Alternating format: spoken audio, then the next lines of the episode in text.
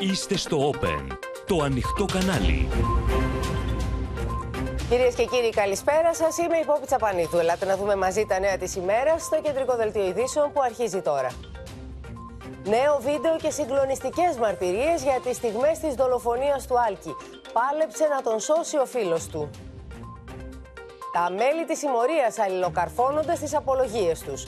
Πώς οργανώθηκαν για τη δολοφονία. 39 ευρώ η επιδότηση για ρεύμα, 40 για φυσικό αέριο το Φεβρουάριο. Παρατείνεται το πρόγραμμα Εξοικονομώ. Οι ειδικοί δεν ανάβουν ακόμα πράσινο φως για τα καρναβάλια. Τι θα γίνει με τα γήπεδα; Καταδικάστηκε σε πέντε χρόνια φυλάκιση με αναστολή ο Στάθης Παναγιωτόπουλος για τα ροζ βίντεο πρώην συντρόφων του.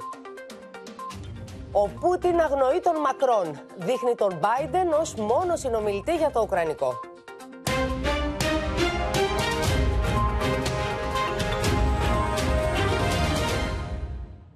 Λεπτό προς λεπτό, κυρίες και κύριοι, ξεδιπλώνεται μέσα από τις καταθέσεις των φίλων του Άλκη Καμπανού, που έπεσαν επίσης θύματα επίθεσης, το σκηνικό του τραυματισμού τους, αλλά και της δολοφονίας του 19χρονου. Ανατριχιαστική η περιγραφή του νεαρού που άκουσε τον Άλκη να φωνάζει βοήθεια και προσπάθησε να τον φτάσει για να τον προστατεύσει με το ίδιο του το σώμα, ενώ οι δράστες τον μαχαίρωναν και τον χτυπούσαν με ρόπαλα. Ο Άλκης κοίταται στο έδαφος. Ένας από την ομάδα των δραστών του δίνει τη χαριστική βολή χωρίς καμιά αναστολή, χωρίς τον παραμικρό δισταγμό. Για πρώτη φορά στο νέο βίντεο ντοκουμέντο καταγράφονται και άλλα άτομα πίνει των έξι που έμπαιναν στα αυτοκίνητα επί της οδού πλαστήρα. Διακρίνονται πλέον δύο άνδρες να τρέχουν προς την αντίθετη πλευρά από τους υπόλοιπους προς την οδό Σεφέρι, όπου εκεί κοντά εικάζεται ότι έχουν αφήσει το σκούρο γιοταχή, το τρίτο δηλαδή όχημα που εμπλέκεται στην καταδρομική επίθεση. Οι υπόλοιποι τρέχουν προς το λευκό και το μαύρο γιοταχή που εξ αρχής έχουν καταγραφεί από τις κάμερες ασφαλείας. Αυτό που όμως που κάνει τρομερή εντύπωση είναι ότι καθώς τα άτομα αποχωρούν προκειμένου να φτάσουν στα αυτοκίνητά τους μοιάζουν να θριαμβολογούν για τα επιτεύγματά τους. Φωνάζουν συνθήματα και βρίζουν τα θύματά τους καθώς κατευθύνονται προς τα αυτοκίνητά τους για να φύγουν από το σημείο. Την ίδια ώρα ο 18χρονος φίλος του Άλκη τον ακούει να σπαράζει. Βοήθεια, δεν μπορώ, πονάω. Στα χέρια του αφήνει την τελευταία του πνοή ο Άλκης. Προσπάθησε τόσο πολύ να τον βοηθήσει, αλλά ήταν μάταιο. Η περιγραφή του συγκλονίζει. Θυμάμαι ότι ο ένας κρατούσε ένα δρεπάνι στα χέρια του μήκους περίπου 30 με 40 εκατοστά, ενώ ένας ακόμη κρατούσε στα χέρια του ένα μαχαίρι. Εγώ εκείνη τη στιγμή έπιασα αμέσως το κράνος μου και το έβαλα μπροστά στο στήθος μου για να προστατευτώ. Παλεύει, το κράνος του φεύγει και με τα χέρια του πλέον προσπαθεί να προστατέψει τα πλευρά του. Με το μαχαίρι άρχισε να με καρφώνει στα πόδια. Συγκεκριμένα με κάρφωσε τρεις φορές το αριστερό μου πόδι. Ταυτόχρονα με χτυπούσε με μπουνιές στο κεφάλι και ένα δεύτερο άτομο. Εκείνη την ώρα άκουσα τον Άλκη να ουρλιάζει βοήθεια. Δεν μπορώ, πονάω. Γύρισε και τον είδα πεσμένο στο πεζοδρόμιο και τέσσερα άτομα από πάνω του να τον χτυπάνε. Εγώ προσπάθησα να πηδήξω από τα σκαλιά επάνω στον Άλκη για να τον σώσω από τα χτυπήματα προστατεύοντάς τον με το σώμα μου. Αλλά με κράτησαν τρία άτομα και εκεί έφαγα και μία ροπαλιά στο κεφάλι και κόντεψα να λιποθυμήσω. Τότε με κάρφωσε και πάλι αυτός με το μαχαίρι στο δεξί μου πόδι αυτή τη φορά. Ο 18χρονο πέφτει από τα σκαλιά δίπλα στον Άλκη που κοίταται σε μια λίμνη αίματος και οι δράστες φεύγουν τρέχοντας προς τις οδούς πλαστήρα και σε φέρει. Προσπάθησα να σηκώσω τον Άλκη. Κατάφερε για λίγο να σταθεί στα πόδια του και προσπάθησα να του μιλήσω, αλλά δεν επικοινωνούσε. Έτρεχε πάρα πολύ αίμα από το πόδι του. Είχα γεμίσει κι εγώ αίματα παντού. Έτρεχε αίμα από το κεφάλι μου, από τα πόδια μου και είχα πάνω μου το αίμα του Άλκη. Πήρα το κινητό μου και κάλεσα τον πατέρα μου και του είπα να έρθει κατευθείαν γιατί έγινε κάτι σοβαρό και δεν είναι καλά ούτε ο Άλκης ούτε εγώ. Λίγο αργότερα ήρθε και η αστυνομία. Τραγική ηρωνία. Το αγόρι αυτό, όταν κατέθεται στην αστυνομία, δεν γνώριζε ακόμη ότι ο Άλκης είχε φύγει. Ο τρίτος της παρέας που δέχθηκε το δολοφονικό μένος των δραστών συγκλονίζει με την περιγραφή του. Όρμηξαν όλοι μαζί προς τα πάνω μας. Εμείς προσπαθήσαμε να τρέξουμε για να φύγουμε. Κάποιοι τα καταφέραμε, αλλά κάποιοι δεν πρόλαβαν. Εγώ έτρεξα προς την αντίθετη πλευρά από αυτοί που μας επιτέθηκαν. Όπως γύρισα την πλάτη μου, ένιωσα ένα χτύπημα στον αριστερό γλουτό. Νόμιζα ότι ήταν ροπαλιά. Ο ίδιος κατάφερε να απομακρυνθεί πηδώντας τα κάγκελα μιας πολυκατοικίας και να κρυφτεί σε μια πιλωτή. Τότε κατάλαβε ότι τα αίματα που είχε ήταν από μαχαιριά. Την ώρα που πήδηξα τα κάγκελα, είδα ότι από την ομάδα που μας επιτέθηκαν περίπου 6 με 7 άτομα ήταν στα σκαλιά και χτυπούσαν τον Άγγελο και τον Άλκη. Συγκεκριμένα είδα ότι εκείνη τη στιγμή περίπου 4 άτομα χτυπούσαν ταυτόχρονα τον Άλκη και 2 χτυπούσαν τον Άγγελο. Νομίζω ότι ανάμεσα στους 4 που χτυπούσαν τον Άλκη είδα και αυτόν με το δρεπάνι, αλλά δεν είμαι σίγουρος. Όπως έχει επιβεβαιωθεί από τις καταθέσεις των εμπλεκομένων, οι επιβαίνοντες στα τρία οχήματα που έχουν καταγραφεί στα βίντεο ντοκουμέντο να κινούνται στην περιοχή αναζητούσαν κάποια παρέα για να επιτεθούν. Διασχίζοντας την πλαστήρα, πρώτο έστριψε στη γαζή το σκουρόχρωμο πόλο. Σε αυτό επέβαιναν οι πρώτοι που επιτέθηκαν στον Άλκη και την παρέα του. Σε αυτό το όχημα, το μοναδικό που μπήκε στην οδό Γαζή, ο οδηγός ακόμη παραμένει άγνωστος. Συνοδηγός ήταν ο 25χρονο με το προσωνύμιο Αθηναίος που παραδόθηκε την Τρίτη, ενώ στο ίδιο αυτοκίνητο επέβαιναν ο φερόμενος ως φυσικός αυτούργος και ένας 23χρονο, ενώ υπάρχουν υποψίες ότι υπήρχε και ένα ακόμα πρόσωπο. Στα αυτοκίνητα που παρέμειναν επί της πλαστήρα, το λευκό Σιτροέν οδηγούσε ο 23χρονο που συνελήφθη πρώτος. Συνοδηγός ήταν ένας άνδρας 20 ετών επίσης από την Αλβανία, ενώ στα πίσω καθίσματα επέβαιναν δύο άνδρες 21 ετών, εκ των οποίων ο ένας διέφυγε μέσω κρυσταλλοπηγής στην Αλβανία. Στο μαύρο Ρενό, ο οδηγός ήταν 22χρονο από την Πτολεμαίδα και μαζί του βρίσκονταν επίσης τρεις νεαροί από 21 έως 23 ετών. Πραγματικά ασύλληπτα αυτά που ακούσαμε στις καταθέσεις των παιδιών που τραυματίστηκαν στη διάρκεια αυτής της δολοφονικής επίθεσης. Παιδιά τα οποία δέχονταν μαχαιριές, ροπαλιές, ήταν συγκλονισμένα, προσπαθούσαν να βοηθήσει το ένα το άλλο και την ίδια ώρα οι δράστες, αφού σκότωσαν τον Άλκη, επιβιβάζονταν στα αυτοκίνητά τους θριαβολογώντας. Και αυτό μήνα είναι πραγματικά αδιανόητο. Και ενώ λοιπόν έχουν σκοτώσει έναν άνθρωπο, έχουν τραυματίσει άλλους δύο, μπαίνουν στα αυτοκίνητα και είναι όλοι τους σε καλή κατάσταση. Και γιατί λέω τη φράση σε καλή κατάσταση, γιατί αυτή είναι η φράση που χρησιμοποίησε ο 23χρονο όταν τον ρώτησε η ανακρίτρια. Το ρωτάει λοιπόν η ανακρίτρια, αφού μπήκατε όλοι στο αυτοκίνητο, τι εκτιλήσετε μετά, και ο 23χρονο απαντά στην απολογία του. Μπήκαν στο αυτοκίνητο και ήταν σε καλή κατάσταση. Η ανακρίτηρα ρωτάει, τι εννοείς σε καλή κατάσταση. Και απαντάει ο 23χρονο. Ήταν ευχαριστημένη. Ο, και αναφέρει το όνομα ενός από τους κατηγορούμενους, είπε: Τους πήραμε. Οι άλλοι δύο μου έδιναν κατευθύνσεις που θα πάμε. Λίγο ε, δεν νωρίτερα. Δεν χωράει το μυαλό του ανθρώπου αυτό. Ήταν ευχαριστημένοι, τους πήραμε και είχαν αφήσει πίσω τους ένα νεκρό και δύο, δύο τραυματίες. Ακριβώς. Και λίγο νωρίτερα λοιπόν, Πόπη, η ανακρίτρια ρωτάει λοιπόν. Ε, και και συνεχίζεται ο διάλογος λοιπόν στην απολογία του και αναφέρει ο 23χρονος την ανακρίτρια. Όταν είδα τους Αριανούς να έρχονται, εγώ άρχισα να φωνάζω στα άτομα που ήταν στη συμπλοκή. Πάμε, πάμε. Ρωτάει η ανακρίτρια. Εσείς εκείνη την ώρα καταλάβατε ότι τα άτομα βιοπραγούσαν άσχημα στα παιδιά; Και απαντάει ο 23χρονος. Ναι, το κατάλαβα λίγο. Φαινόταν άγρια η εικόνα. Και αφού λοιπόν έχει απολογηθεί, θέλω να σας πω ότι οι δικαστικές αρχές και συγκεκριμένα το κατηγορητήριο Πόπι για τους δράστες είναι πραγματικά καταπέλτης.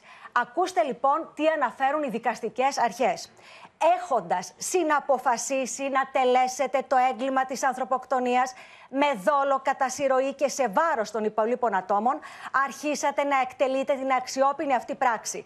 Τους ρωτήσατε ποιας αθλητικής ομάδας είναι οπαδοί. Στο άκουσμα δε της παραδοχής τους ότι υποστηρίζουν την ομάδα του Άρη με μοναδικό έναυσμα και κίνητρο, ότι εσείς ανήκατε στη διαφορετική της πόλης της Θεσσαλονίκης αθλητική ομάδα, όλος ευνηδίως και χωρίς να προηγηθεί οποιαδήποτε άλλη διένεξη ή λεκτική αντιπαράθεση, τους επιτεθήκατε, χτυπώντας τους με βιαιότητα και σφοδρότητα, με τα μαχαίρια, τα πτυσσόμενα γκλόπ, τους μεταλλικούς σωλήνες, λοστούς και το αναδιπλούμενο δρεπάνι. Μίνα, θα σε ευχαριστήσουμε πολύ. Είναι πραγματικά απίστευτα τα όσα ακούμε, τα όσα μας μετέφερες. Στο μεταξύ, σήμερα, κυρίες και κύριοι, άνοιξε και ο κύκλος των απολογιών για τους συλληφθέντε που ρίχνουν πια τις ευθύνες ο ένας τον άλλον, χωρίς κανένας να έχει παραδεχτεί ακόμη ότι χτύπησε τον Άλκη. Η δικαστική έρευνα θα συνεχιστεί και με την αξιοποίηση DNA, καθώς η ανακρίτρια διέταξε σήμερα τη λήψη βιολογικού υλικού από τους κατηγορούμενους για να συγκριθεί με αυτό που βρέθηκε πάνω στα φωνικά όπλα. Από την πίσω πόρτα και με συνοδεία ισχυρής αστυνομικής δύναμης, δύο από τους κατηγορούμενους οδηγούνται στην 7η τακτική ανακρίτρια Θεσσαλονίκης για να απολογηθούν. Πρόκειται για το συνοδηγό του πρώτου οχήματος, έναν 20χρονο αλβανικής καταγωγής που φέρεται να τραυμάτισε έναν από τους φίλους του Άλκη και έναν Έλληνα 21 ετών που αρνείται ότι συμμετείχε στην επίθεση. Με τη στάση του στο ανακριτικό γραφείο, ο 20χρονο, σύμφωνα με πληροφορίες, εξόργησε την ανακρίτρια σε σημείο που οι φωνές της ακούστηκαν στο διάδρομο. Εγώ βγήκα πρώτος και πλακώθηκα με τον ΑΒ. Με χτύπησε με το κράνος και τον χτύπησα με τα χέρια και με μαχαίρι στα πόδια. Όταν τελείωσε η συμπλοκή μαζί του και καθώς προσπάθησα να απομακρυνθώ, είδα τον Άλκη πεσμένο κάτω. Δεν τον χτύπησα εγώ. Στο βίντεο φαίνομαι να κάνω μια δυνατή κίνηση προς τα κάτω. Δεν χτυπάω κάποιον, πετάω με δύναμη στο πάτωμα το κινητό του Β για να το σπάσω. Ο 25χρονο που είναι γνωστός με το προσωνύμιο Αθηναίος οδηγήθηκε το πρωί στο γραφείο της Ανακρίτριας, όπου ζήτησε και πήρε προθεσμία για να απολογηθεί την Παρασκευή. Σύμφωνα με πληροφορίες, και αυτός αρνήθηκε τη συμμετοχή του στη δολοφονία του 19χρονου Άλκη. Θέλησα να παραδοθώ στις αρχές μόνος μου και αυτό νομίζω ότι πρέπει να εκτιμηθεί. Ήμουν στο περιστατικό και πήγα στο σημείο με τους άλλους συλληφθέντες, αλλά δεν συμμετείχα στην ανθρωποκτονία. Ο ανατριχιαστικός τρόπος με τον οποίο έδρασε η συμμορία των Χούλιγκανς καταγράφεται λεπτό προς λεπτό και στη δικογραφία. Στις καταθέσεις τους, οι 10 συλληφθέντες περιγράφουν με λεπτομέρειες που σοκάρουν την προετοιμασία αλλά και την αιματηρή επίθεση. Προηγήθηκε οπαδικό επεισόδιο στο Ωραιόκαστρο. Ο ΣΥ πρότεινε να επιτεθούν οι ίδιοι στους Αριανούς και άρχισαν να παίρνουν τηλέφωνα και σε άλλα άτομα και σε συνδέσμους. Μετά από λίγο τον πήρε τηλέφωνο πίσω το άτομο αυτό και του είπε ότι δεν υπάρχουν πολλά άτομα συγκεντρωμένα παρά μόνο σε πεντάδες διάσπαρτα άτομα. Τότε ο ΣΥ είπε να φύγουν και να χτυπήσουν όποιον βρουν εκεί κοντά. Ήταν η στιγμή που η συμμορία εντόπιζε τη λία της. Τα μέλη της περιγράφουν μια επιδρομή που θυμίζει περισσότερο ζούγκλα. Πριν φτάσουμε στη διασταύρωση επί της οδού Πλαστήρα, στο ύψος με την οδό Γαζή, το αυτοκίνητο Μάρκας Πόλο ευνίδια έστριψε αριστερά επί της οδού Γαζή. Σταματήσαμε τα δύο αυτοκίνητα που προπορευόμασταν και περιμέναμε επί της οδού Πλαστήρα. Τα άτομα που επέβαιναν στο Πόλο μας έδωσαν σήμα να κατέβουμε. Αυτό σήμαινε ότι είχαν βρεθεί τα άτομα που έψαχναν ούτε βεβαίως έχει καμία ε, συμμετοχή στην, ε, στις σωματικές βλάβες. Δεν είναι ο υποκινητής. Ε, υπήρξε μια κοινή απόφαση, δεν προέκυψε κάποια στόχευση. Στη δικογραφία περιλαμβάνεται και κατάθεση αξιωματικού της αστυνομίας που πήρε καταθέσεις από τους συλληφθέντες. Σε αυτήν ο αστυνομικός καταγράφει πώς οι χούλιγκανς κατηγορούν ο ένας τον άλλον. Ο Ντι είπε ότι ο Τζι που κατάγεται από την Κοριτσά κρατούσε μαχαίρι κατά την επίθεση. Ο Σίγμα Β και ο Κάπα κρατούσαν σιδερένιους σωλήνες κατά την επίθεση. Ξύλινο στυλιάρι είχε ο Τζι. Ο Καπαγιώτα κρατούσε δρεπάνι με το οποίο τραυμάτισε το θύμα και τους παθόντες. Ο υπήκο Αλβανίας Καπατζή κρατούσε μαχαίρι με το οποίο κατάφερε τραύματα. Για τον Τζι είπε ότι πήγε κανονικά στη συμπλοκή. Από τα άτομα που επιτέθηκαν είπε ότι ο Κάπα είχε το δρεπάνι, ο Τζι μεγάλο μαχαίρι και αυτοί όρμηξαν και επιτέθηκαν και μαχαίρωναν επαναλαμβανόμενα. Είναι επίσης χαρακτηριστικό ότι κανένας τους δεν ομολογεί το φόνο, ούτε παραδέχεται ότι κατάφερε σοβαρά τραύματα σε κάποιο από τα θύματα. Βέβαια, όλα έγιναν μέσα σε δευτερόλεπτα, οπότε το ποιος όρμηξε πρώτος ή δεύτερος είναι πολύ σχετικό ζήτημα. Σοκάρει στο μεταξύ νέα καταγγελία για περιστατικό οπαδικής βίας. Ομάδα ατόμων ξυλοκόπησε 17χρονο ποδοσφαιριστή, τον οποίο καταδίωξε στα λαδάδικα έξω από κέντρο διασκέδασης, όπως κατήγγειλε σήμερα ο πατέρας είναι συγκλονιστικό ότι νέα παιδιά μπήκαν σε τρία αυτοκίνητα και βγήκαν στους δρόμους της πόλης για να επιτεθούν οπλισμένοι με μαχαίρια, με δρεπάνια, με ρόπαλα, για να επιτεθούν σε οποιονδήποτε έβρισκαν μπροστά τους. Δεν έψαχναν κάποιους συγκεκριμένους, δεν είχαν καμία διαμάχη με κάποιον συγκεκριμένα, έψαχναν οποιονδήποτε για να το επιτεθούν με αυτά τα φωνικά εργαλεία. Πάμε στη Θεσσαλονίκη στον Άρη Κουτσιούκη, διότι έχουν αρχίσει τώρα οι καταθέσεις, όπως είδαμε και στο βίντεο, καταθέσεις οι οποίες είναι πολύ ωραίες, Άρη και εξαντλητικές, θα μπορούσα να πω, οι απολογίες των ε, κατηγορουμένων ε, Πόπη που βρίσκονται εδώ στο Δικαστικό Μεγαλό Θεσσαλονίκη από τις 12 το μεσημέρι ως αυτή την ώρα. Να σας πω πως πριν από λίγο ολοκληρώθηκαν και των δύο. Πρόκειται για έναν 20χρονο αρχικά από την ε, Αλβανία, ο οποίος ήταν επιβάτης συνοδηγός στο πρώτο όχημα που φαίνεται στο βίντεο ντοκουμέντο στην οδό Πλαστήρας, στο λευκό Citroën. Βρέθηκε λοιπόν στο γραφείο της ανακρίτριας για περισσότερο από τρεις ώρες, προκειμένου να απαντήσει στις επίμονες ερωτήσεις της για το μοιραίο βράδυ και όσα συνέβησαν ε, το μοιραίο βράδυ. Να σας πω ότι σύμφωνα με πληροφορίες, ο 20χρονο φέρεται ότι υποστήριξε ότι βρισκόταν στο σημείο και παραδέχεται ότι συνεπλάκη με έναν από τους ε, φίλους του Άλκη, συγκεκριμένα αυτόν που είχε στο χέρι του το κράνος, αλλά όχι με τον 19χρονο.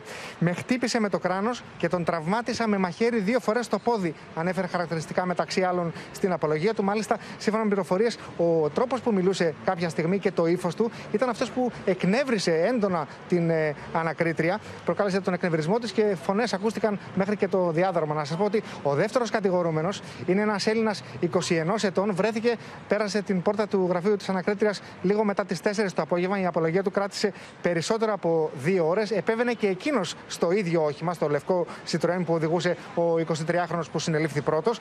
Η δική του απολογία λοιπόν ε, κράτησε περίπου δύο ώρες και εκείνος παραδέχθηκε ότι βρισκόταν στο σημείο. Ωστόσο, εκείνος υποστηρίζει ότι δεν είχε καμία εμπλοκή στην ε, δολοφονία του Άλκη, ούτε και στο επεισόδιο. Βγήκα για λίγο από το όχημα, δεν πρόλαβα να πλησιάσω το σημείο της επίθεσης. Είδα τους υπόλοιπους να επιστρέφουν και μπήκα πάλι στο αυτοκίνητο. Είπε στην ανακρίτρια, μεταξύ άλλων, να σας πω πως αυτή την ώρα Είμαστε στην διαδικασία που ανακρίτρια και εισαγγελέας θα αποφασίσουν για την τύχη τους, ενώ οι απολογίες συνεχίζονται και αύριο και μεθαύριο με τους υπόλοιπους κατηγορούμενους που Θα σε ευχαριστήσουμε πολύ. Στο μεταξύ, ένας από τα μέλη της ομάδας αυτής έχει διαφύγει στην Αλβανία. Εκδόθηκε ωστόσο το Διεθνές Ένταλμα Σύλληψης. Πάμε στο Χρήστο Νικολαίδη να μας πει αν έχουν ξεκινήσει οι έρευνες στην Αλβανία.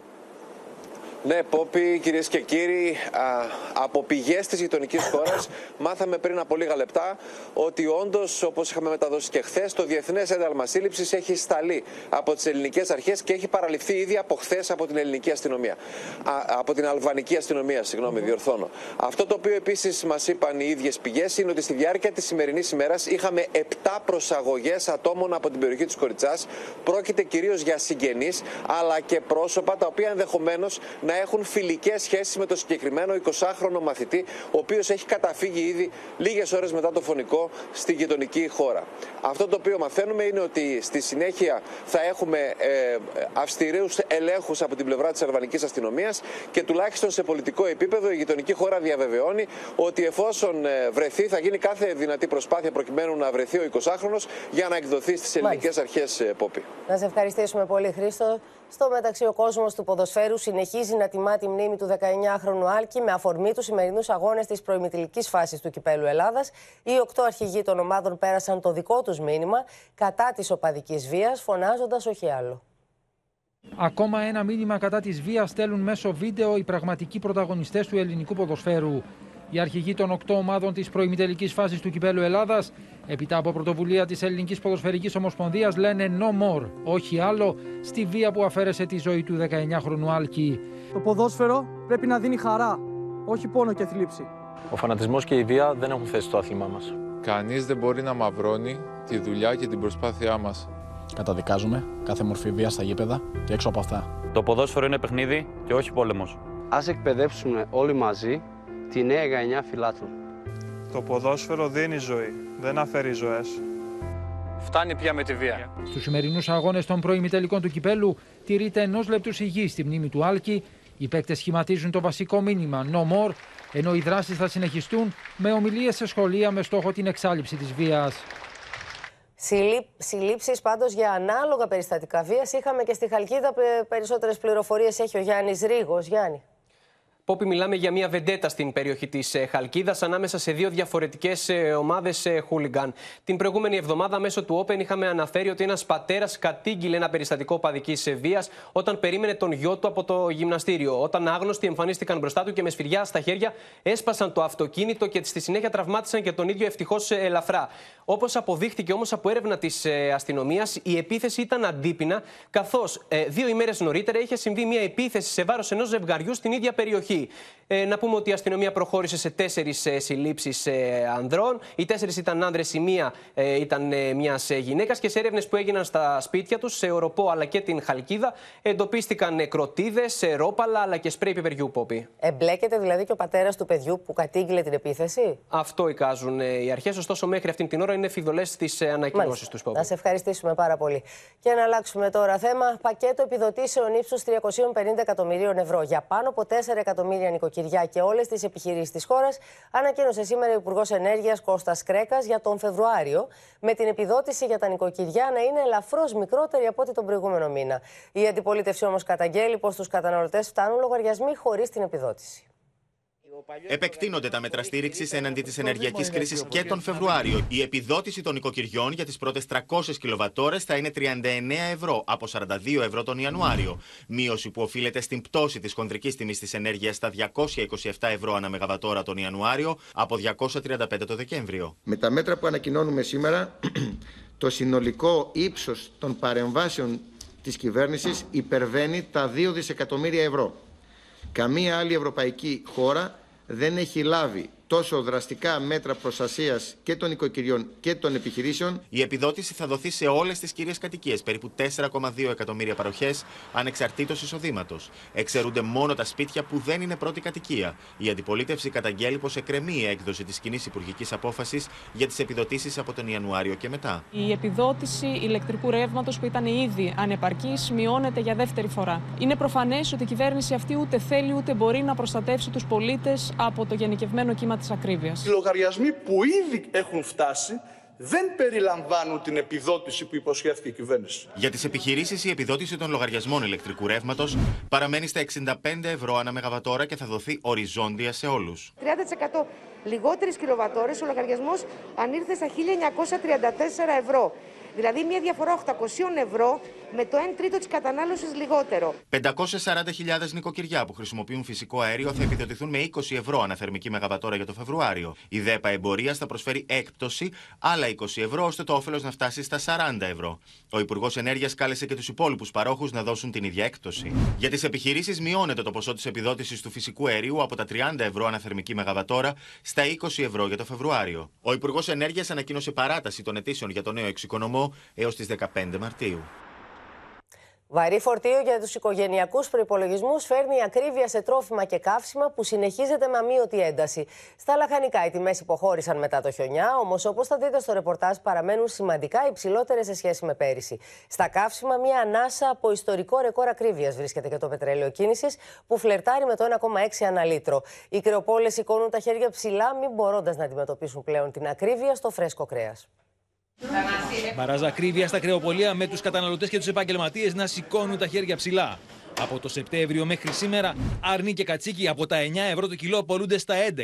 Το μοσχάρι από τα 10 στα 12 ευρώ το κιλό. Το κοτόπουλο έχει φτάσει να πωλείται ακόμα και 4 ευρώ το κιλό. Το αυξημένο κόστος της ενέργειας και των ζωοτροφών έχει οδηγήσει τις τιμές στα κρεοπολία σε κρεσέντο ανατιμήσεων. Δεν βλέπω κάτι να, να μην έχει αυξηθεί.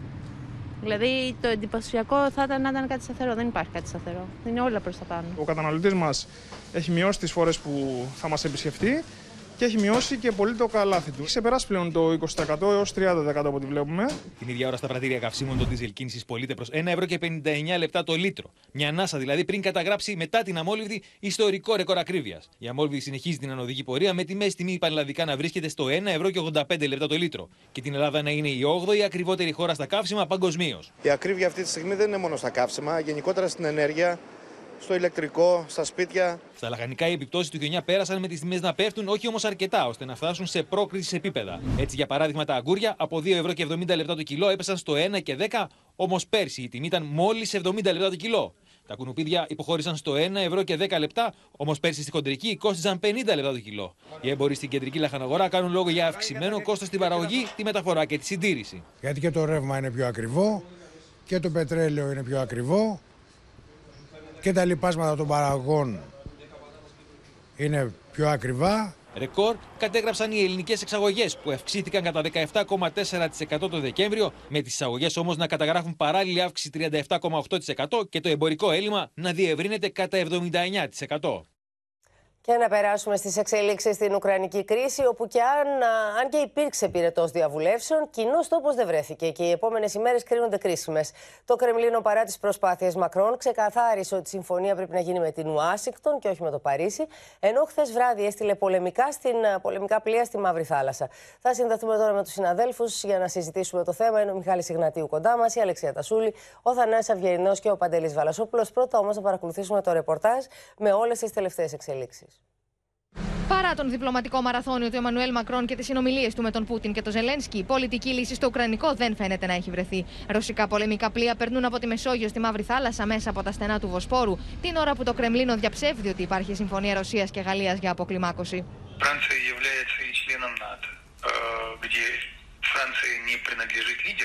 Лидерство принадлежит совсем другой стране в этом блоке. И о каких сделках может идти речь? Εν τω μεταξύ, ο Γάλλο πρόεδρο πέφτει στο Βερολίνο για να συναντήσει τον Γερμανό καγκελάριο και τον πρόεδρο τη Πολωνία και να του ενημερώσει για τι επαφέ του με Μόσχα και Κίεβο. Οι ίδρυοι ηγέτε ξεκαθαρίζουν ότι η διπλωματία είναι ο μόνο τρόπο διατήρηση τη ειρήνη στην Ευρώπη. Nous aurons à poursuivre dans les prochains jours et les prochaines semaines, dans le cadre du format Normandie, des échanges qui sont le cadre politique du règlement de la crise russo-ukrainienne. Unser gemeinsames Ziel ist es, einen Krieg in Europa zu verhindern. W moim przekonaniu musimy również pokazać, że się nie cofamy. Że to nie jest tak, że ustąpimy i zostawimy kogoś Και όσο οι διπλωματικέ επαφέ προχωρούν στην Ανατολική Ουκρανία, τα πράγματα επιδεινώνονται. Οι μαχητέ των Ντομπά επιμένουν ότι το Κίεβο, με τη βοήθεια των συμμάχων του, θα προχωρήσει σε εμπριστικέ ενέργειε με στόχο τον εκτροχιασμό τη κατάσταση. Происходят поставки американцами, британцами и другими натовскими членами вооружений, экипировки, да, собственно говоря, и бойцов под видом инструкторов. Ну, факт того, что поляки здесь находятся, и они готовят именно диверсионную составляющую, Και όλα αυτά όσο το Υπουργείο Οικονομικών τη Ιαπωνία ανταποκρίνεται σε αίτημα τη Ουάσιγκτον και των Βρυξελών και ανακοινώνει την παράδοση υγροποιημένου φυσικού αερίου στην Ευρώπη για να μην διαταραχθεί η τροφοδοσία τη περιοχή από την κρίση στην Ουκρανία. Και μέσα σε όλο αυτό το τοπίο, κεντρικό ρόλο παίζει και ο αγωγό Nord Stream 2. Θα πάμε στο Μιχάλη Γνατή, ο οποίο βρίσκεται στο State Department και έχει πληροφορίε για αυτό. Τι πρόκειται να γίνει με αυτόν τον, τον αγωγό, Μιχάλη. Ε, Μπόμπη, καλησπέρα. Νομίζω ότι εξελίσσεται σε πρόβλημα ε, ξαφνικά υπάρχει ένα μυστήριο γύρω από τον αγωγό για το αν ο πρόεδρος Μπάιντεν και ο καγκελάριος Σολτς σκέφτονται με τον ίδιο τρόπο για το συγκεκριμένο αγωγό που θα μεταφέρει, όπως είναι γνωστό, ρωσικό φυσικό αέριο στη Γερμανία. Το θέμα αναδείχθηκε στην ενημέρωση του Λευκού Οίκου και η εκπρόσωπος του Τζεν Ψάκι πρέπει να σου πω ότι χόρευε γύρω από τις λέξεις. Όταν της ζητήθηκε να απαντήσει στο βασικό πλέον ερώτημα γιατί σε τρεις περιπτώσεις ο καγκελάριος δεν ανέφερε καν το όνομα του αγωγού. Ιδιαίτερα όταν ο κύριος Biden βγήκε μπροστά με πολύ ισχυρό τρόπο, όπως είδαμε, και είπε ότι δεν θα λειτουργήσει αυτός ο αγωγός. Ένας αγωγός που πρέπει να πούμε ότι για τον οποίο η Αμερική δεν εξόδεψε ούτε ένα δολάριο και αφορά δύο άλλες χώρες. Ο τρόπος με τον οποίο μίλησε ο κ. Biden θεωρήθηκε ότι δεν ήταν ευγενικός, έχοντας απέναντί του μάλιστα ένα χαμηλό τόνο πολιτικό τον κύριο Σόλτς. Ο καγκελάριος προσπάθησε στη διάρκεια της συνέντευξης να δείξει ένα νεωτικό μέτωπο απέναντι στη Μόσχα και οι δηλώσεις του για το Ουκρανικό θεωρήθηκαν εξαιρετικές από το Λευκό Οίκο. Ακριβώς όμως, επειδή οι δηλώσεις του ήταν πολύ θετικές, θεωρήθηκε εκεί τη στιγμή ότι υπήρξε και ενιαία γραμμή για τον αγωγό. Όμως, ως τέσσερις ώρες μετά την αναχώρησή του, φαίνεται ότι τα πράγματα για το συγκεκριμένο θέμα απόψη δεν είναι όπως φάνηκαν αρχικά. Ο κύριος Σόλτς πάντως δεσμεύτηκε απόλυτα για τις κυρώσεις στην περίπτωση που η Ρωσία εισβάλλει στην Ουκρανία. Αλλά όπως είπαμε, υπάρχει το θέμα του αγωγού που θα προκύψει ως μεγάλο πρόβλημα αργότερα, αν και αυτή τη στιγμή με απόφαση της γερμανικής κυβέρνησης δεν λειτουργεί. Η κυρία Ψάκη πάντως ήταν, ήταν απόλυτη για το θέμα του αγωγού. Είπε ότι αυτός ο αγωγός δεν θα λειτουργήσει. Ε, το είπαμε δημόσια, το είπαμε και ιδιωτικά. Αλλά δεν μπόρεσε να δώσει μια λογική εξήγηση γιατί ο κύριος Σόλτς δεν αναφέρθηκε στο θέμα και γιατί δεν απάντησε σε αυτή την πρόκληση του κύριου Πάιτ. Να σε ευχαριστήσουμε πολύ και με το ίδιο θέμα. Θα δούμε τι λέει ο Θανάσης Αυγερινός και πληροφορίες του βεβαίως. Πώς αντιδρά δηλαδή η Μόσχα απέναντι στη στάση που κράτησε ο Τζο Μπάιντεν και στα όσα είπε για το πάγωμα του Nord Stream 2 σε περίπτωση εισβολής Ρωσίας στην Ουκρανία. Καλησπέρα από, από τη Μόσχα που και ανεβάζει τους τόνους και δεν μασάει καθόλου τα λόγια της. Αναρωτιούνται λοιπόν σήμερα από το Ρωσικό Υπουργείο Εξωτερικών γιατί κανείς δεν μιλά για τον Ουκρανικό στρατό ε, και όπως αποκαλύπτεται 125.000 Ουκρανοί στρατιώτες, πάνω από το μισό του συνόλου του, είναι συγκεντρωμένος ε, κοντά στα ρωσικά σύνορα και φυσικά στη διαχωριστική γραμμή, ε, έξω δηλαδή από τις δύο ρωσόφωνες επαρχίες στην Ουκρανία, απειλώντας να τις καταλάβουν όπως έχουν στο παρελθόν δηλώσει οι ηγέτες του Κιέβου. Αναρωτιούνται επίσης από τη Μόσχα ε, γιατί ε, τόση μεγάλη κουβέντα για την αποσταθεροποίηση και την αποκλιμάκωση, αφού το πρώτο που θα μπορούσε να γίνει από τη μεριά της Δύσης θα ήταν να σταματήσει την τροφοδοσία με όπλα του καθεστώτος του Κιέβου, να αποσύρει τους στρατιωτικούς του συμβούλους και τις υποδομές, να διακόψει τις ασκήσεις με την Ουκρανία, γιατί κατά την άποψη της Ρωσίας υπεύθυνη για αυτό το κλίμα της έντασης στην Ουκρανία και γύρω από αυτήν δεν είναι κανείς άλλος από τη Βρετανική και την Αμερικανική διπλωματία. Και σε ό,τι αφορά τους αγωγούς και την ενέργεια, ε, η Μόσχα λέει ξεκάθαρα ότι οι χώρες της Δύσης και κυρίως οι Ηνωμένες Πολιτείες που δεν ήθελαν αυτόν τον αγωγό από την αρχή, μετέτρεψαν το Nord Stream 2 σε εργαλείο πίεσης στη Μόσχα αλλά και συνολικότερα σε όλη την Ευρώπη. Ε, το πρώτο συμφέρον από τη διακοπή ε, της λειτουργίας του αγωγού και την καταστροφή των ευρωρωσικών σχέσεων το ε, ε, έχουν οι Ηνωμένες Πολιτείες, οι οποίες κατηγορούνται ευθέως από τη Μόσχα ότι προσπαθούν, εκμεταλλευόμενες την ένταση και την κρίση, να αρπάξουν ένα μεγαλύτερο κομμάτι της ενεργειακής ε, αγοράς. Επιμένει η Ρωσία ότι το έργο είναι συμφέρον για τους Ευρωπαίους καταναλωτές, ότι ε, το ε, φυσικό αέριο που προτείνει, το υγροποιημένο φυσικό αέριο που προτείνουν οι ΗΠΑ είναι πολύ ακριβότερο από το φυσικό αέριο που έρχεται μέσω των αγωγών και ότι είναι παραλογισμός η πολιτική που θέλει να ακολουθήσει η Ευρωπαϊκή Ένωση, μάλλον κάποιοι παράγοντες που την πιέζουν προς αυτό.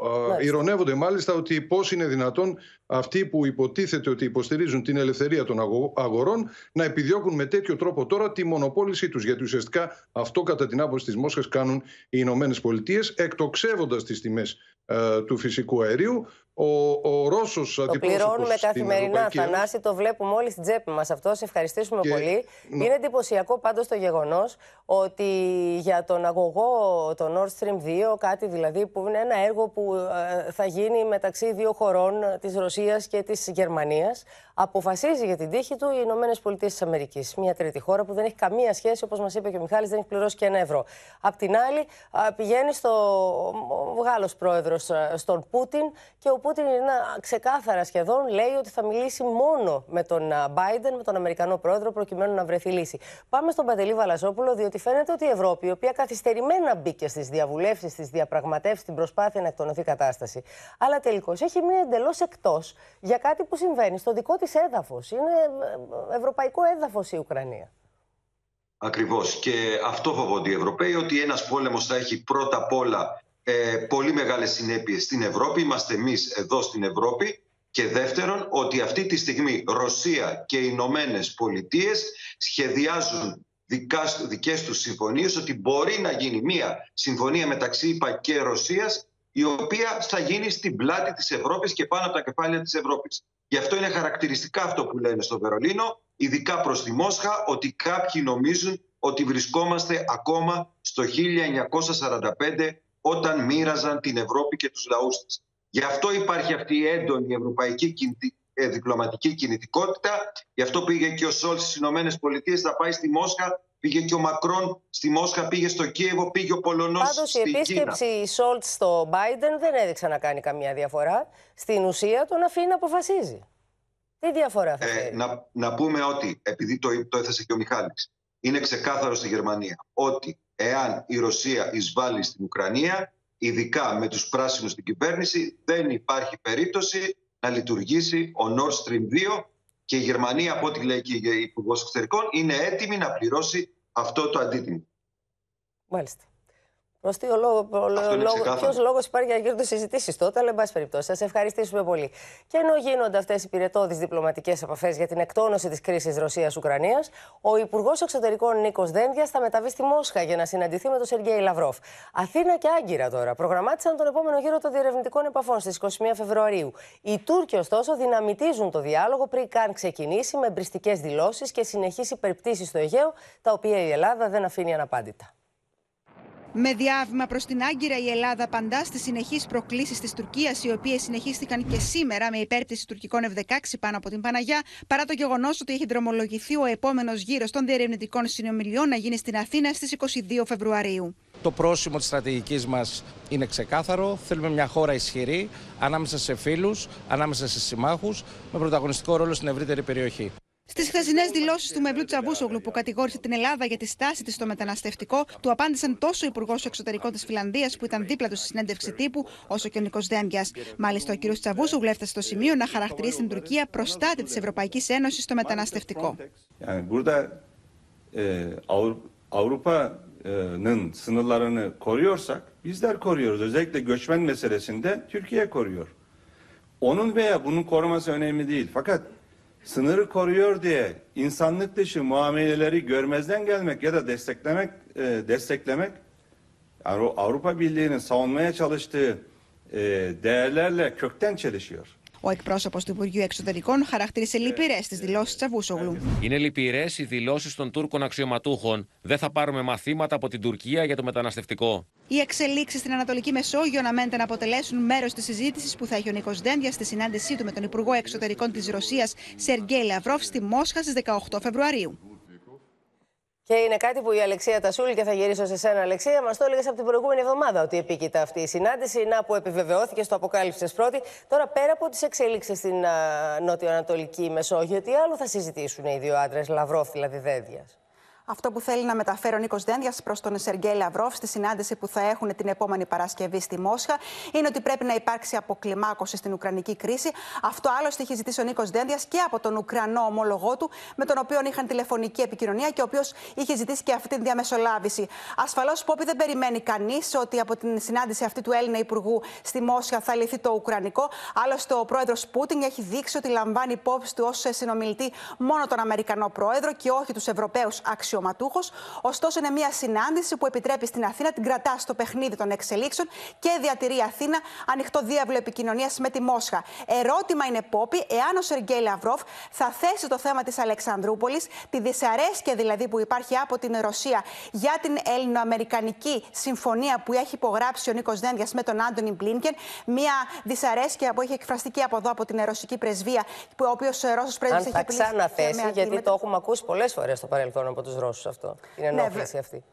Βέβαια, ο πρόεδρος Πούτιν δεν το είχε θέσει το θέμα τότε στην συνάντηση που είχε με τον Έλληνα Πρωθυπουργό στο Σότσι. Μένει όμως να δούμε τώρα εάν θα υποθεί από τον Σεργέη Λαυρόφ, καθώς τώρα η κατάσταση είναι πολύ διαφορετική και το κλίμα είναι πιο τεταμένο μεταξύ Ρωσίας και Δύσης. Να σε ευχαριστήσουμε πολύ. Τον τελευταίο καιρό στο μεταξύ γίνονται συζητήσεις για το αν απέναντι στον Ερδογάν στις επόμενες εκλογές θα είναι ο δήμαρχος υποψήφιος, ο δήμαρχος Κωνσταντινούπολης, ο Ιμάμογλου ή ο δήμαρχος Άγκυρας. Φαίνεται όμως ότι ο αρχηγός της κεμαλικής αντιπολίτευσης, ο Κεμάλ Κιλιντσάρογλου, επιθυμεί να κατέβει ο ίδιο υποψήφιο και φυσικά απέναντι στον Ερδογάν. Για να δούμε τι ακριβώ είπε. Sayın Erdoğan'a, Sayın Cumhurbaşkanı'na evet. yönelik aday olsun, karşıma çıksın kullandığınız o aidiyet e, şeyi e, adaylığınızın ilanı gibi yorumlandı. Böyle mi? E, bugün Hayır, sıcak şimdi başlı orada, olduğu e, için. siz de gazetecisiniz. Hani soru sorulduğu zaman e, ona bir şekliyle yanıt veriyorsunuz. Birden fazla soru vardı orada. Ama karşıma çıksın ifadesi biraz öyle yorumlandı. Evet yani o söylem içerisinde evet yani. E, normalde biraz da öyle zaten yani bütün genel başkanlar yarışacaklar. Ee, Erdoğan da yarışacak yani biz de yarışacağız. Saadet Partisi de yarışacak efendim. İyi Parti'de yarışacak. Deva'da, Gelecek'te, Demokrat Parti'de hep, hepimiz yarışacağız. Φαίνεται λοιπόν ότι ο Κιλιτσάρογλου βάζει τις δικές του επιθυμίες πάνω από τις επιθυμίες των δύο δημάρχων, Κωνσταντινούπολης και Άγκυρας, οι οποίοι είναι επίσης μέλη του Κεμαλικού Κόμματος, του οποίου ηγείται ο κ. Κιλιτσάρογλου. Πάμε στη Μαρία Ζαχαράκη, διότι Μαρία πολλή κουβέντα γίνεται, πολλοί υποψήφοι, πολύ παλιοί, πολύ ακόμη πιο παλιοί και η Τανσού Τσιλέρα ακούγεται ότι θα κάνει κόμμα έτσι ώστε να πάρει λίγους ψήφους από την Αξενέρ. Τι συμβαίνει, καταρχάς, θα είναι υποψήφιος ο ίδιος ο Ερντογάν, μπορεί να είναι υποψήφιος σε επόμενες εκλογές; ε, Πόποι οι διεργασίες δίνουν και παίρνουν εντός των κομμάτων εδώ στην Τουρκία. Από τη μια, ο Κιλιτζδάρογλου τον ακούσαμε, λέει και δεν λέει ότι θα είναι υποψήφιος ενάντια στον Ερντογάν όταν γίνουν εκλογές. Αυτό θα φανεί βέβαια στο τέλος ε, τι θα δείξουν οι δημοσκοπήσεις. Ε, και έχει γίνει πλέον η ερώτηση του ενός εκατομμυρίου, θα έλεγα πια εδώ στην Τουρκία. Ποιος θα αναμετρηθεί λοιπόν με τον Τούρκο πρόεδρο. Απ' την άλλη όμως έχουμε και τον Ερντογάν, ο οποίος δεν είναι σίγουρο ότι μπορεί να είναι υποψήφιος υποψήφιος για πρόεδρος τρίτη φορά. Ο ίδιος λέει, φροντίζει να λέει μέσω Μπαχτσελή και μέσω του εκπροσώπου του, του Ιμπραχήμ Καλέν, ότι ναι, μπορεί να είναι για τρίτη φορά, αλλά το Σύνταγμα και η αντιπολίτευση λένε ότι όχι, μόνο δύο θητείες έχει και τις τελειώνει μάλιστα αυτές τις δύο θητείες. Αν επιμείνουν όμως τώρα και οι δύο πλευρές, τότε θα προκύψει στην Τουρκία και συνταγματικό ζήτημα. Και μέσα λοιπόν σε όλα αυτά έρχεται στο προσκήνιο ξανά και η γνωστή μας Τανσού Τσιλέρα από την κρίση των ημείων βέβαια. Οι γλώσσες λένε ότι τη σπρώχνει ο Ερντογάν να ιδρύσει ένα κόμμα χρηματοδοτώντας το μάλιστα εξ ολοκλήρου ο ίδιος. Γιατί, Γιατί θέλει να, να βγάλει εκτός ε, κούρσας την ακροδεξιά μερά Λεξενέρ. Η τύχη λοιπόν κυβέρνησης και αντιπολίτευσης ε, κρίνεται από δύο γυναίκες στην Τουρκία. Αυτές λοιπόν θα βγάλουν το νέο πρόεδρο αν τελικά προχωρήσει και η Τσιλέρ σε αυτό που ακούγεται. Και επίσης να πω ότι υπάρχει και μια νέα δημοσκόπηση που για πρώτη φορά βγάζει νικητή το κόμμα της αξιωματικής αντιπολίτευσης με 28,4% έναντι 26,3% του κυβερνώντος. Το Ρεπουμπλικανικό κόμμα βέβαια προηγείται μόνο κατά δύο μονάδες τώρα. Αλλά οι δημοσκόποι προβλέπουν ότι σε τρεις μήνες το πολύ το κυβερνών κόμμα θα υποχωρήσει τόσο πολύ και ο λόγος είναι η κακή οικονομία. Ο, ο λαός δεν θα μπορεί να αντέξει άλλο αυτόν τον πληθωρισμό και τις αυξήσεις και θα φύγει από το κόμμα Μάλιστα. του Ερντογάν. Να σε ευχαριστήσουμε πολύ. Απλά να θυμίσω αυτό που ήδη είπες, ότι η Τανσού Τσιλέρ ήταν η πρωθυπουργός η οποία προκάλεσε την κρίση των ημείων το 1996. Και να αλλάξουμε θέμα, συνεχίζουν οι αγρότες. Είχαμε καιρό να τους δούμε στους δρόμους. Τις κινητοποιήσεις τους, χαρακτηρίζοντας ανεπαρκή τα μέτρα στήριξής τους που ανακοίνωσε ο πρώην πλέον Υπουργός Αγροτικής Ανάπτυξης, Πύλιο Λιβανός. Που έχουν στήσει μπλόκα. Ποιες είναι οι προθέσεις τους στο ρεπορτάζ που ακολουθεί. Να βγούμε και να κλείσουμε συμβολικά τον δρόμο για να αναδείξουμε το πρόβλημα. Οι αγρότες της Ηλίας συγκεντρώθηκαν στον κόμβο των Λεχενών, όπου απέκλεισαν την εθνική οδό πατρών πύργου για χρονικό διάστημα περίπου μίας ώρας. Κλιμακώνουν τις κινητοποιήσεις τους οι αγρότες με τα μπλόκα να αυξάνονται συνεχώς σχεδόν σε ολόκληρη τη χώρα. Το λίπασμα το πέραμε πέρυσι στα 50 λεπτά, 30 λεπτά, 40 λεπτά και έφτασε ένα ευρώ. Το δικό μου το ρεύμα επίρωνα 150 ευρώ το μήνα και τώρα πληρώνω ένα 500 έρικο. Τρακτέρ γέμισε η κεντρική πλατεία της Ελασσόνας. Τα πρώτα μπλόκα στήθηκαν και στη Φθιώτιδα. Στην ουσία δεν βγαίνουμε μόνο για εμάς. Η ακρίβεια είναι κάτι που αφορά όλα τα λαϊκά στρώματα. Ίδια εικόνα και στην Άρτα. Ανοιχτή άφησε την πόρτα του διαλόγου με τους αγρότες ο νέος Υπουργός Αγροτικής Ανάπτυξης Γιώργος Γεωργαντάς. Είναι αυτονόητο ότι κάθε πρόταση και κάθε ιδέα είναι καλοδεχούμενη. Δεσμεύομαι ότι η πόρτα του Υπουργείου θα είναι πάντα ανοιχτή. Η αλλαγή του Υπουργού δεν επηρεάζει τον αγώνα μας. Εμείς συνεχίζουμε να δυναμώνουμε και τον μπλόκο Νίκε και τα άλλα μπλόκα εδώ. Συνάντηση με τους εκπροσώπους των αγροτών είχε ο πρόεδρος του κινήματος αλλαγής Νίκος Ανδρουλάκης. Πρέπει άμεσα να γίνουν παρεμβάσεις, διότι ε, ο αγροδιατροφικός τομέας άντεξε την περιπέτεια της πολύ μεγάλης οικονομικής κρίσης. Οι αγρότες δηλώνουν αποφασισμένοι να συνεχίσουν τον αγώνα τους μέχρι να ικανοποιηθούν τα αιτήματά τους. Με δημόσια απολογία ζητώντας συγγνώμη και λέγοντας ότι οι αναφορές του περί εποποιία ήταν ηρωνικές και όχι επενετικές, ο Σπίλιος Λιβανός παρέδωσε σήμερα τη σκητάλη του Υπουργείου Ανάπτυξης στον νέο Υπουργό Γιώργο Γιώργαντά. Η κυβέρνηση πάντως έσπευσε να διαψεύσει τα όσα είπε ο κ. Δούκας για σακούλες με χρήματα που μοιράζονταν χωρίς έλεγχο στην Ηλία. Προς όσους άθελά μου έθιξε ή προσέβαλε η προαναφερθήσα στάση μου, το μόνο που μπορώ να πω σήμερα είναι ότι ειλικρινά απολογούμε. Εν είδη δημόσια συγγνώμη, ο Σπήλιος Λιβανός απέδωσε τη στάση του σε όσα υπόθηκαν στο Δημαρχείο Σπάρτης σε αμηχανία απέναντι στον κινησμό του Πέτρου Δούκα για το πώς η Νέα Δημοκρατία γύρισε το παιχνίδι το 2007 και πήρε τις εκλογές. Ο πρώην πια υπουργός υποστήριξε ότι ήθελε να ηρωνευτεί και όχι να επενέσει με τις αναφορές του σε εποποιία. Έκρινα ότι έπρεπε να υπερκεράσω τα τραγικά αυτά λεχθέντα με ένα ηρωνικό σχόλιο. Χρησιμοποίησα τη λέξη εποποιία με τον προφανή, ιδιαίτερα για όσους με γνωρίζουν και ξέρω πώς εκφράζομαι, ηρωνικό τόνο. Αποδείχθηκε ότι η ηρωνία αυτή όχι μόνο δεν επαρκούσε, αλλά αντιθέτως παρεξηγήθηκε εντελώς. Προφανώς έκανα λάθος. Για μια ανθρώπινη στιγμή που όμως δεν θα τον στιγματίσει αφού απολογήθηκε δημόσια, μίλησε ο Γιώργος Γιωργαντά, απευθυνόμενος στο Σπήλιο Λιβανό. Υπάρχουν ανθρώπινες στιγμές για όλους μας δύσκολες. Είμαι σίγουρος ότι και με την αυτοκριτική που μόλις έκανες και με το ήθος που θα σε διακρίνει θα μπορέσεις χωρίς κανένα στιγματισμό να συνεχίσεις και σου έχουμε πραγματικά καλή συνέχεια σε όλα τα επίπεδα. Τα όσα υπόθηκαν στο Δημαρχείο Σπάρτης προκάλεσαν αντιδράσεις τόσο από την αντιπολίτευση όσο και μέσα στην κυβέρνηση. Ο κυβερνητικός εκπρόσωπος διέψευσε σήμερα ότι οι αποζημιώσεις στους πληγέντες δίνονταν με τσάντες, όπως ανέφερε ο Πέτρος Δούκας. Τα όσα ισχυρίστηκε ο κ. Δούκας δεν είχαν καμία σχέση με την πραγματικότητα. Η αντιμετώπιση των πυρκαγιών στην Ηλία του 2007 δεν έγινε με αυτόν τον ε, απαράδεκτο τρόπο, τον εξοργιστικό που περιέγραψε ο κ. Δούκας στην περιβόητη συνάντηση. Ό,τι έγινε τότε έγινε μέσα από τις ε, από τις τράπεζες, μέσα από χρήματα που είχαν καταθέσει ιδιώτες, με ελεγκτικούς μηχανισμούς. Οι σκληροί πανδημικοί δείκτες παραμένουν υψηλοί. Έτσι, η Επιτροπή Εμπειρογνωμόνων χαλαρώνει με κάποια μέτρα, εμφανίζεται όμως επιφυλακτική για άλλα. Μεταξύ των ανθρώπων που έχασαν τη ζωή τους και δύο ηλικιωμένοι στο άσυλο Ανιάτων στην Πάτρα, όπου δεκάδες φιλοξενούμενοι νοσούν από κορονοϊό.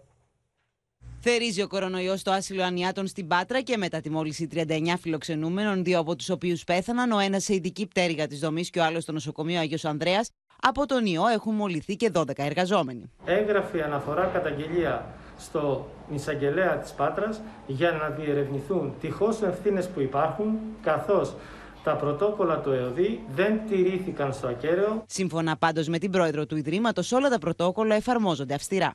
Υποβαλόμαστε σε συνεχείς ελέγχους από τις αρμόδιες κρατικές αρχές που ασχολούνται με τα θέματα υγείας. Μέχρι τώρα δεν μας έχουν κάνει καμία αρνητική παρατήρηση. Με τις ηρωέ των κρουσμάτων να συνεχίζονται και το μέσο των θανάτων από την αρχή του Φεβρουαρίου να ξεπερνά καθημερινά τους 100, η Επιτροπή των Ειδικών είναι επιφυλακτική για τις αποκριάτικες εκδηλώσεις και τα καρναβάλια. Είναι χαρακτηριστικό ότι στην Πάτρα, που φιλοξενεί το μεγαλύτερο καρναβάλι, το οικό φορτίο στα λίμματα αυξήθηκε την περασμένη εβδομάδα κατά 177%. Σε όλες αυτές τις μορφές διασκέδασης, ότι βεβαίως είναι καλύτερα εξωτερικοί χώροι προφανώς ε, σε σχέση με τους εσωτερικούς, αλλά δεν μπορεί να γίνει χνηλάτιση. Αυτό είναι το μεγάλο πρόβλημα. Οι λοιμοξιολόγοι πάνε στην απελευθέρωση των πελατών ανατραπέζι στην εστίαση. Θα πρέπει, τηρώντας τα μέτρα δημόσιας υγείας, μάσκες κυρίως που παίζουν ένα πολύ σημαντικό ρόλο η αποστασιοποίηση και ο εμβολιασμός, να συνεχίζουμε να ζούμε και να φτάσουμε και αυτό που λέμε σε ένα Πάσχα πολύ πιο κοντά στην κανονικότητά μας. Την ίδια ώρα, ο αριθμός των θανάτων παραμένει πολύ υψηλός, με το 95% των θυμάτων να είναι ηλικιωμένοι που είναι ανεμβολίαστοι και πάσχουν και από άλλα νοσήματα. Υγειονομικό προσωπικό καταραίει από burnout. Χιλιάδες ασθενείς έχουν παραμεληθεί από ένα μονοθεματικό σύστημα υγείας. Είναι ένοχοι, πρέπει να φύγουν.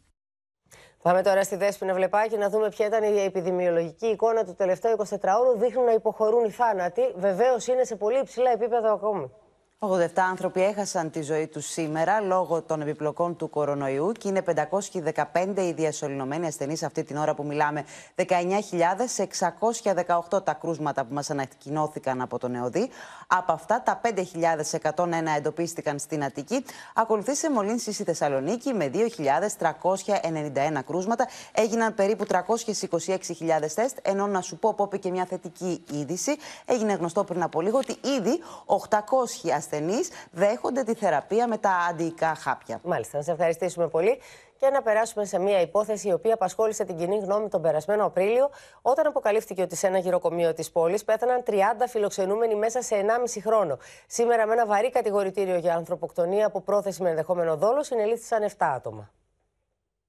Στον ανακριτή οδηγήθηκαν μετά από πολύμηνη έρευνα της αστυνομίας 7 συλληφθέντες για την υπόθεση του γεροκομείου των Χανίων που είχε συγκλονίσει το Πανελλήνιο, ενώ συνολικά έχει σχηματιστεί δικογραφία για 37 άτομα. Η μόνη της φοβία ήταν πες τους σε μένα να μην με ξυρίζουν. Γιατί όλες εδώ τις ξυρίζουν. Άφηναν νηστικούς τους ηλικιωμένους, σπάνια φρόντιζαν για την καθαριότητά τους, έδιναν γρήγορα τροφή σε μη αυτοεξυπηρετούμενα άτομα με αποτέλεσμα να παθαίνουν εισρόφηση. Μάλιστα, το γυροκομείο φαίνεται πως ξόδευε 55 λεπτά του ευρώ την ημέρα αναφιλοξενούμενο για το φαγητό. Μόνο σε αυτούς που πληρώνανε λίγο καλύτερα βάζανε κάτι παραπάνω. Δίνανε μία μπανάνα σε 5-6 άτομα. Οι μερίδες ήταν πολύ λίγες. Δηλαδή μια κουταλιά σκέψου. Οι μέθοδοι που χρησιμοποιούσαν προκαλούν σοκ. Σύμφωνα με τη δικογραφία, επέβαλαν στους ηλικιωμένους την τακτική της μηχανικής καθήλωσης. Δηλαδή, τους έδαιναν με ημάντες στα αμαξίδια και τους χορηγούσαν ισχυρά ερεμιστικά. Με αποτέλεσμα οι ηλικιωμένοι να είναι μονίμως λιθαργικοί και καθυλωμένοι. Πολλοί από τους συλληφθέντε που κατηγορούνται για σύσταση εγκληματικής οργάνωσης φαίνεται πως αποκόμιζαν τεράστια κέρδη από παράνομες συνταγογραφήσεις ύψους 3 εκατομμυρίων ευρώ. Συγκεκριμένες καταγγελίες που υπάρχουν θα αντιμετωπιστούν, γιατί υπάρχουν τα αντίστοιχα έγγραφα που αποδεικνύουν το ψευδές και το κατασκευασμένο των συγκεκριμένων καταγγελιών. Στις έρευνες που έγιναν στα σπίτια των συλληφθέντων εντοπίστηκαν χιλιάδες ευρώ κοσμήματα μεγάλης αξίας, ενώ η δράση της εγκληματικής οργάνωσης υπολογίζεται πως διήρκησε για τουλάχιστον 12 χρόνια με θύματα πάνω από 30 ηλικιωμένους. Οι συλληφθέντες έλαβαν προθεσμία για να απολογηθούν την Παρασκευή και το Σάββατο. Σε πέντε χρόνια με αναστολή καταδικάστηκε ο Στάθης Παναγιωτόπουλος για την ανάρτηση βίντεο με προσωπικές στιγμές χωρίς τη συνένεση της πρώην συντρόφου του. Σε πέντε χρόνια φυλάκιση με αναστολή και χρηματική ποινή 10.000 ευρώ καταδικάστηκε ο Στάθης Παναγιωτόπουλος από το τριμελές πλημελωδικείο Θεσσαλονίκης για την ανάρτηση φωτογραφιών και βίντεο με την πρώην σύντροφό του σε ιστοσελίδες πορνογραφικού περιεχομένου. Κρίθηκε ένοχος για παραβίαση ευαίσθητων προσωπικών δεδομένων κατ' εξακολούθηση. Ο γνωστός παρουσιαστής ήταν απόν από το δικαστήριο. Ήταν η μεγαλύτερη δυνατή ποινή που μπορούσε ε, να του επιβληθεί από το πλημελιωδικείο.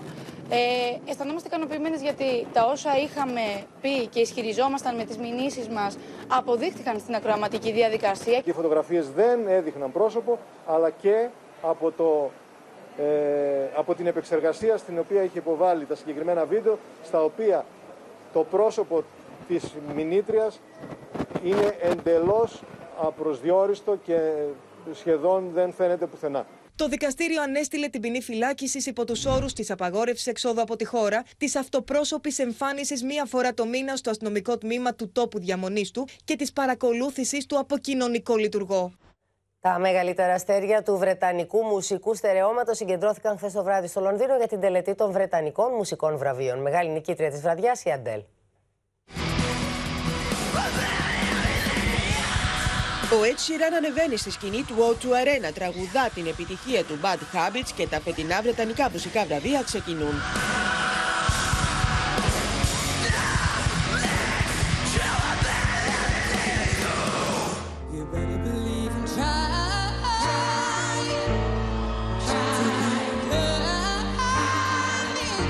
Μεγάλη νικήτρια της βραδιάς η Αντέλ, η οποία ερμήνευσε τη νέα της επιτυχία I Drink Wine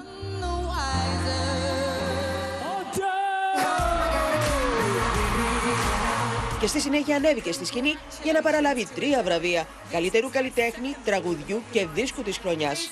Μάλιστα φέτος για να τιμήσουν τη διαφορετικότητα ακύρωσαν τις κατηγορίες γυναίκα καλλιτέχνη και άντρα καλλιτέχνη της χρονιάς και είχαν μία κοινή κατηγορία.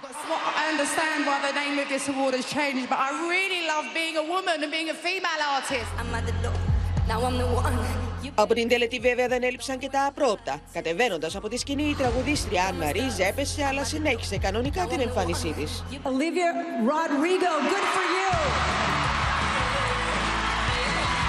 Η Αμερικανίδα Ολίβια Ροντρίγκο τιμήθηκε με το βραβείο Διεθνούς Καλλιτέχνη.